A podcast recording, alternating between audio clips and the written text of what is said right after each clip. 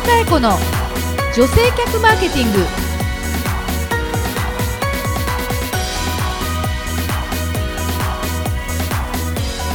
こんにちは。日野佳恵子の女性客マーケティング。ナビゲーターのやすです。この番組は株式会社ハーストーリー代表取締役日野佳恵子が女性客マーケティングの視点から今皆様にお届けしたい情報をお伝えしていきます。野さん今週もよろしくお願いしよろしますくお願いいたします。はい、はい。このはいのタイミングはい。一緒でいいですね、そうですね、はいはい。あの今日はお隣にとてはいも素敵な女性を、まあ、はい。いつも素敵な女性をいいねやすさんね。そうですね。毎回毎回ありがとうございます。えっと今日は株式会社イマジンプラスの代表取締役社長、い笹川優子さんに来ていただきました。はい。こんにちは。こんにちは。よろしくお願いいたします。よろしくお願いいたします。えっと笹川さんの会社のお仕事は、はい。セールスプロモーションの教育と、はい。総合人材サービスとはい。いうことで、教育事業。はい。教育事業、はい。うんうん具体的にちょっと教えていただけますか？もう少し。はい。はい、1997年創業時は、はい。はい。世の中がこれからインターネット、パソコンっていうはいところだったの、今もはい。うそれって当たり前ですけど、創業が1997 7年。7年なんですね。その前からと前ね。その前からですからちょっと新規事業の準備をしてて、ええ。これから世の中が、ままあ、インターネットパソコンだという時に、はいそれにうん。特化した人材育てよう。おー。特化した人材ですね、特化まだね、ね。まだ世の中、はい。そういうことがはいはい。きちっと説明できる人がいなかったので、ー。ああ自分は前職、はい。あのパソコンスクールではい。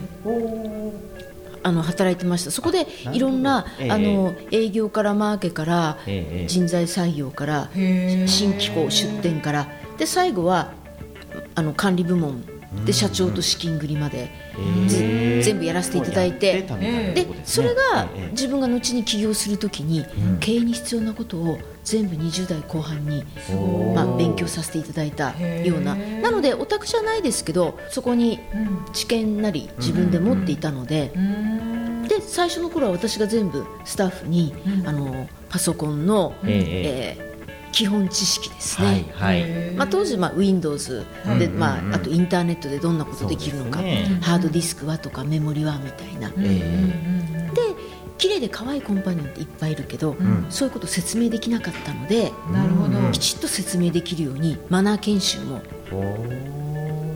ビシバシ特訓鍛えて、そして大手のメーカーさんにはい。接客応対マナーがグッドで、うん。明るく元気笑顔いっぱい、ええパソコンインターネットバリバリな人材がいっぱいいますよってすごい。売り込みに行ったら皆さんが待っていたんだよということでうん。それでパソコンやデジタル家電の、うん。えー展示会やイベントの説明員で当時秋葉原のね、いわゆる量販店でのはい。パソコンの説明員、ええ販売ええ員ということで、はい。すぐにもう全国展開をさせていただきました。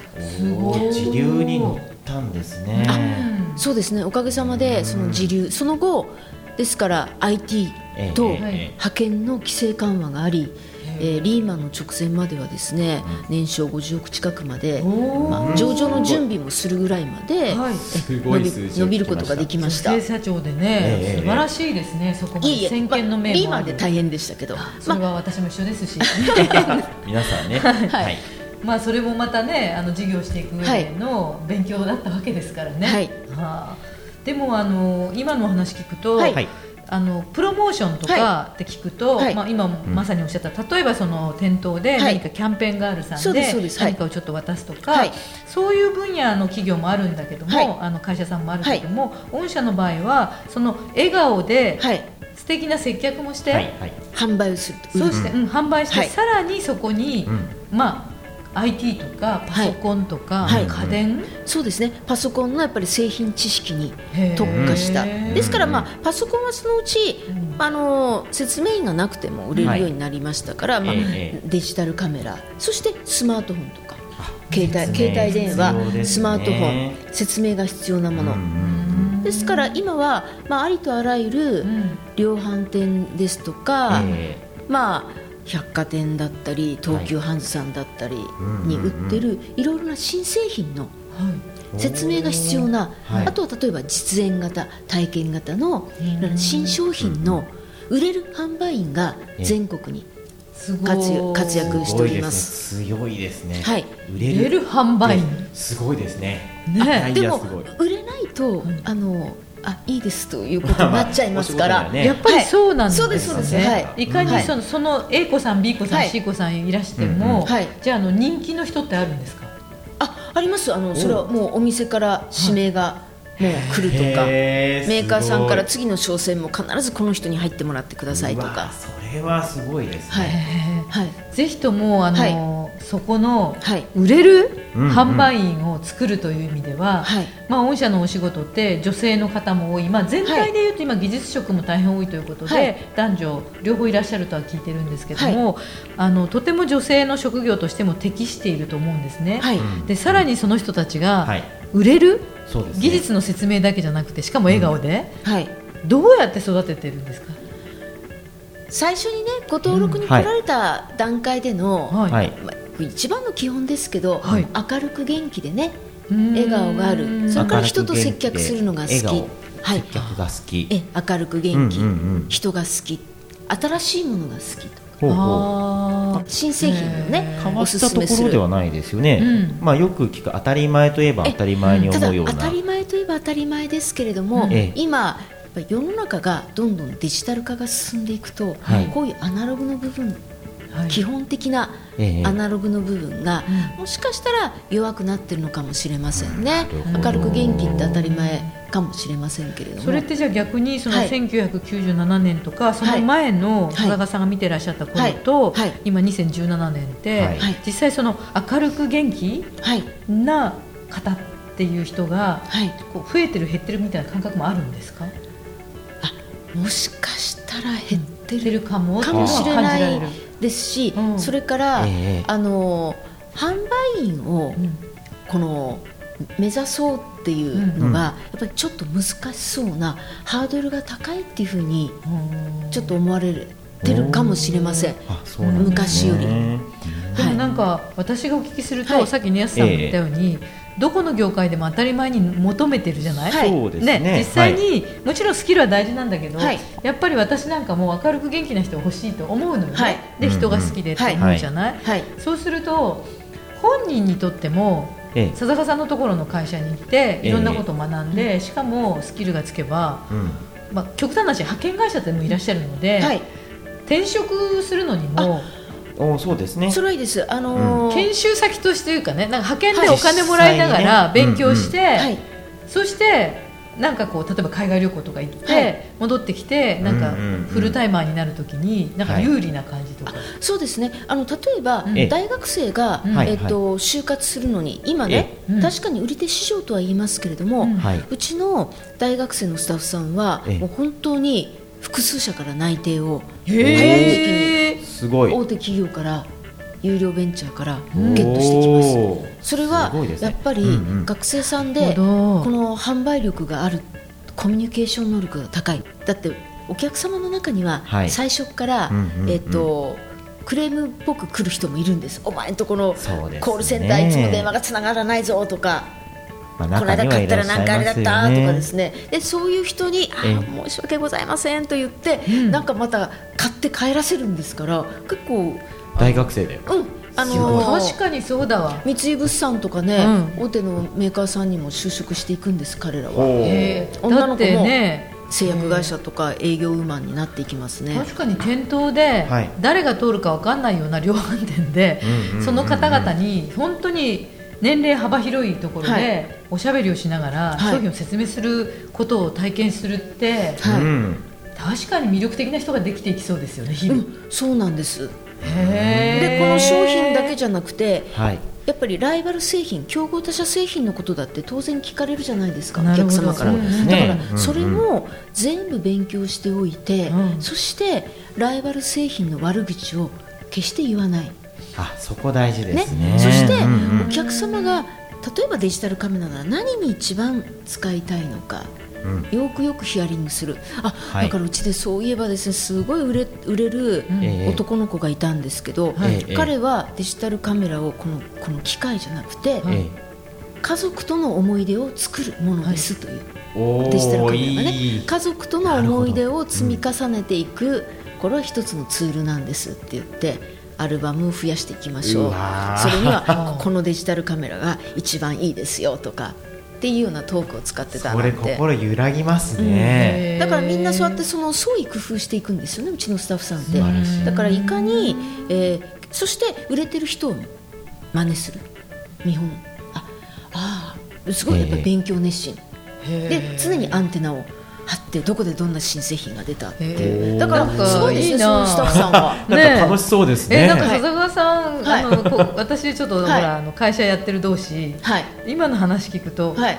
あの笹川さんのところにリクルート行くとかなんか自分のところの採用もそこからほら 能力のいい人見えるじゃないですああかそうですね。そこから採はい用ってあるんですか、ぜひそれまたあのこの後相談させて。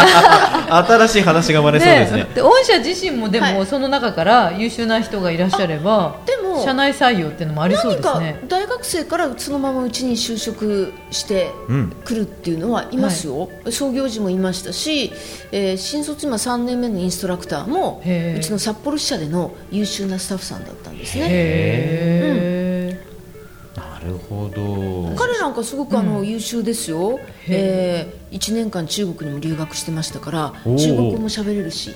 今私ともえ。えーっと爆買いで来る中国人の方向けのね、はい。接客おもてなし、えー中国人接客対応専門プロジェクトっていうのを作って中国人の方に、えー日本人的なうんうん。マナーおもてなし、はい。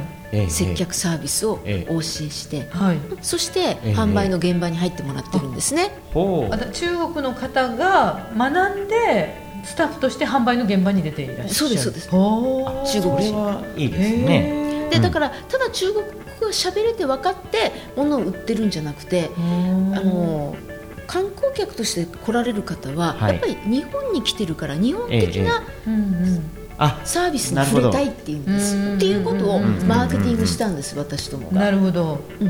まあ、確かにね私たちでも海外に行くと、うん。やっぱりその土地その国ならではのことを体験したいですしたもんね。いですよね。そうです国のね中にあることじゃ面白くないですよね、そうそうですそうです。ん。うん。まあでそれでその例えば中国人スタッフが多いさんが多いから研修ははい。基本的に日本語で全部、うんうん。あああの日本語でやりますけどちょっと微妙なニュアンスの時とかあの、はい。アイスブレイクに彼は中国語で喋りかけたり説明したりする、うん、なんてこともやってますね。重要なポジションを。なるほど。はい重要なポジションをなるほど新卒う派ちの遣だけじゃなくてそうはい。いうなんか職業紹介なのもあるんですか、はい、はい。ですみません。あの今セールスプロモーションの話が中心になっておりますが、はい。私どもその販売職はもちろん、はい。事務系一般事務、はい。経理事務、事務系とか、はい。あのウェブに強いとか、営業マンとか、はい。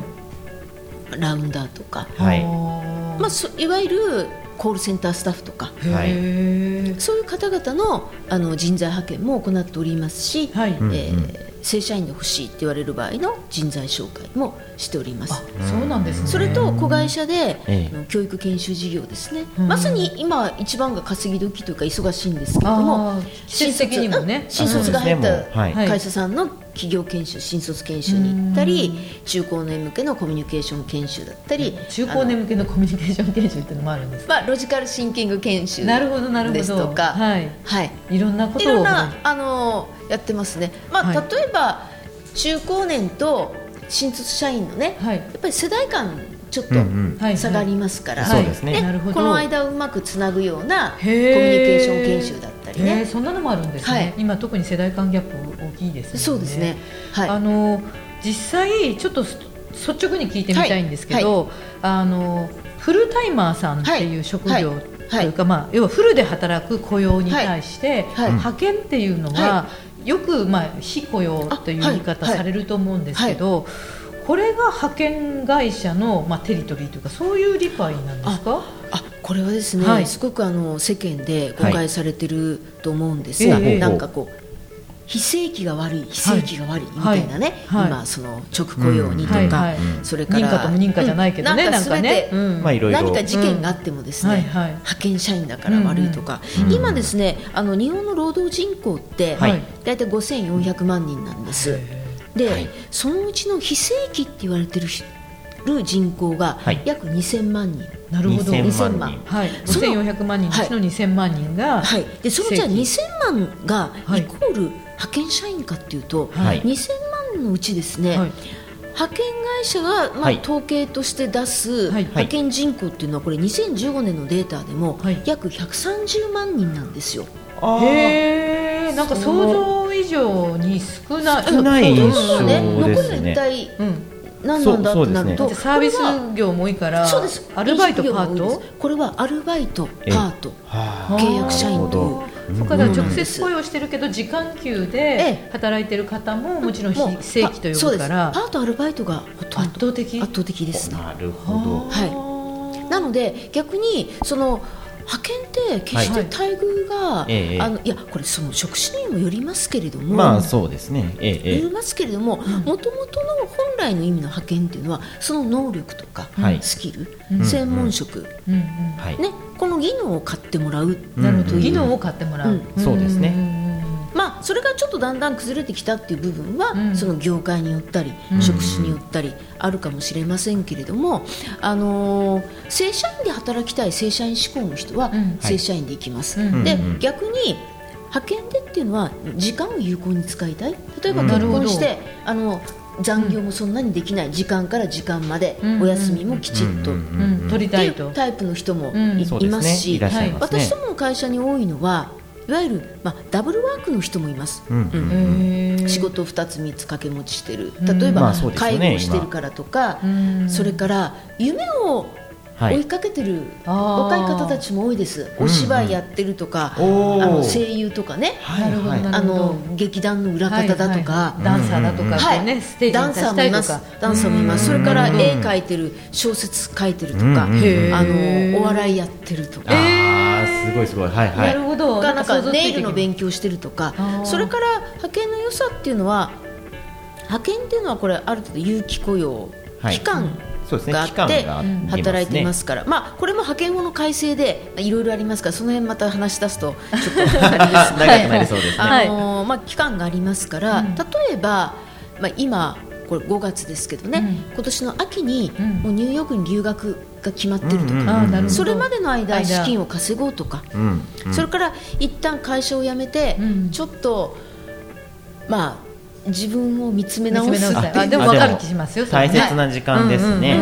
すぐまた就職するのではなくて、ちょっと自分ちょ一旦ちょっとリセットしたいというか、ちょっとゆっくりしたいみたいな方も今多いんですよね、自分探しとか、まあそういう人が次の転職までの間になるほど。派遣でお仕事をするとか、うんなるほど。で今企業もですね、うん。本当に人手不足ですからそうですね。あの優秀で正社員で働きたいっていう人であれば、企業側もウェルカムですから、はい。だからあの派遣しかないっていうよりはええ私は派遣を選択してうん。働いてる人、うん。うまく使い勝手、お互いのってことですよね,、ね。お互いの都合はいが合ってると、都合がうんうんうんいいというような、うん。あの印象も受けております。なるほどね、なんか可能性がねい。っはいぱい広がりそうですしね、うちのこの今収録してる、はい。あのナグーは、はい。あの収録のミキサーですし、はい。はい。あのねパ一緒にやっている、はい。あのやすくんは、はい。えーとおしゃべりとか、はい。コピーとか、動画撮影とかで、みんなフリーランスなんですよ。あはい。やっぱりこういう職業の人たちってうん。本当にあの夢を追いかけながらも、はい。はい。時間の間で、はい。えー限定的な期間、はい。何らかの技術を提供していきながら、はい。やりたいこととのバランスを取っていくっていうこともあるってことあですよね。そうですそうです、ん。先ほど言いました夢を追いかけてる方のな、うん方々の中にはい。フリーランスの人もいますね、それからあとはあ真面目に資格試験の勉強してる人も多いんです。弁護士さんとか弁護士と社労士とか、ええ。それから司法書士、はい。税理士公認会計士。今ねあの大学時代にうちのすごく売れる販売員だったある男の子は、ええ。あのまえー上位校出てすぐ起業したんです、はい。飲食店をやったんです、おはいーでも1年で大失敗してしまっおてすごく反省して。ではい、思うようにいかなかったと。で、うん。税理士のうん取るんだということでまた次なる目標を見つけてうん。そしてまたうちに登録してきて、うんうん。で月金が税理士の学校に行学校にってるんです。あ専門学校に。はいはい。で土日は学生時代ずっとやってた販売の仕事で土うん日うん。販売の現場に行きでも彼がねこの間しみじみ笹川さんあのええ。土日のね、うん。月8回働くこうんうん。お金で、うん。これでやっぱあの生活費と、ん。その学費のすごく足しになってて本当ありがたいですってねあの感謝されてます。わいいじゃないですそうか。気分転換にもなり。なるし、うんうんうんうん。でも平日は学校行って帰ってきてからもう深夜まで勉強してるって言ってました。そうですよね。偉いね偉いね。でもまあまあそういうのを持ってね。そうです。目標を持って。で仕事の時ちょっと違う脳みそを使ったり体を使うからん。だから切りすごくいいって替えたりねいいってなりましたね、うん。あの頭を切り替えてで体ずっと勉強ばっかりしてるから、なるほど。の体を動かすのいいんですって言ってましたね。いろんなでも見方働き方、はい。考え方があるっていうことですよね、はい。あの笹川さんに次回は、はい。あのー現場にいて、はい。皆さんいろんな、あのーはい。派遣の方も、ねはい。それからキャンペーンやれる方も、はい。技術を提供する方もあると思うんですけど、はい。じゃあ現場に行かれて、はい。この女性客マーケティングとして、はい。なんかどんな、はい。今動きがあるか、はい。時流があるかみたいなはお話もお聞きしたいと思います、はい。ぜひよろしくお願いいたします、はい、よろしくお願いいたします。はい。どうもありがとうございましたありがとうございます。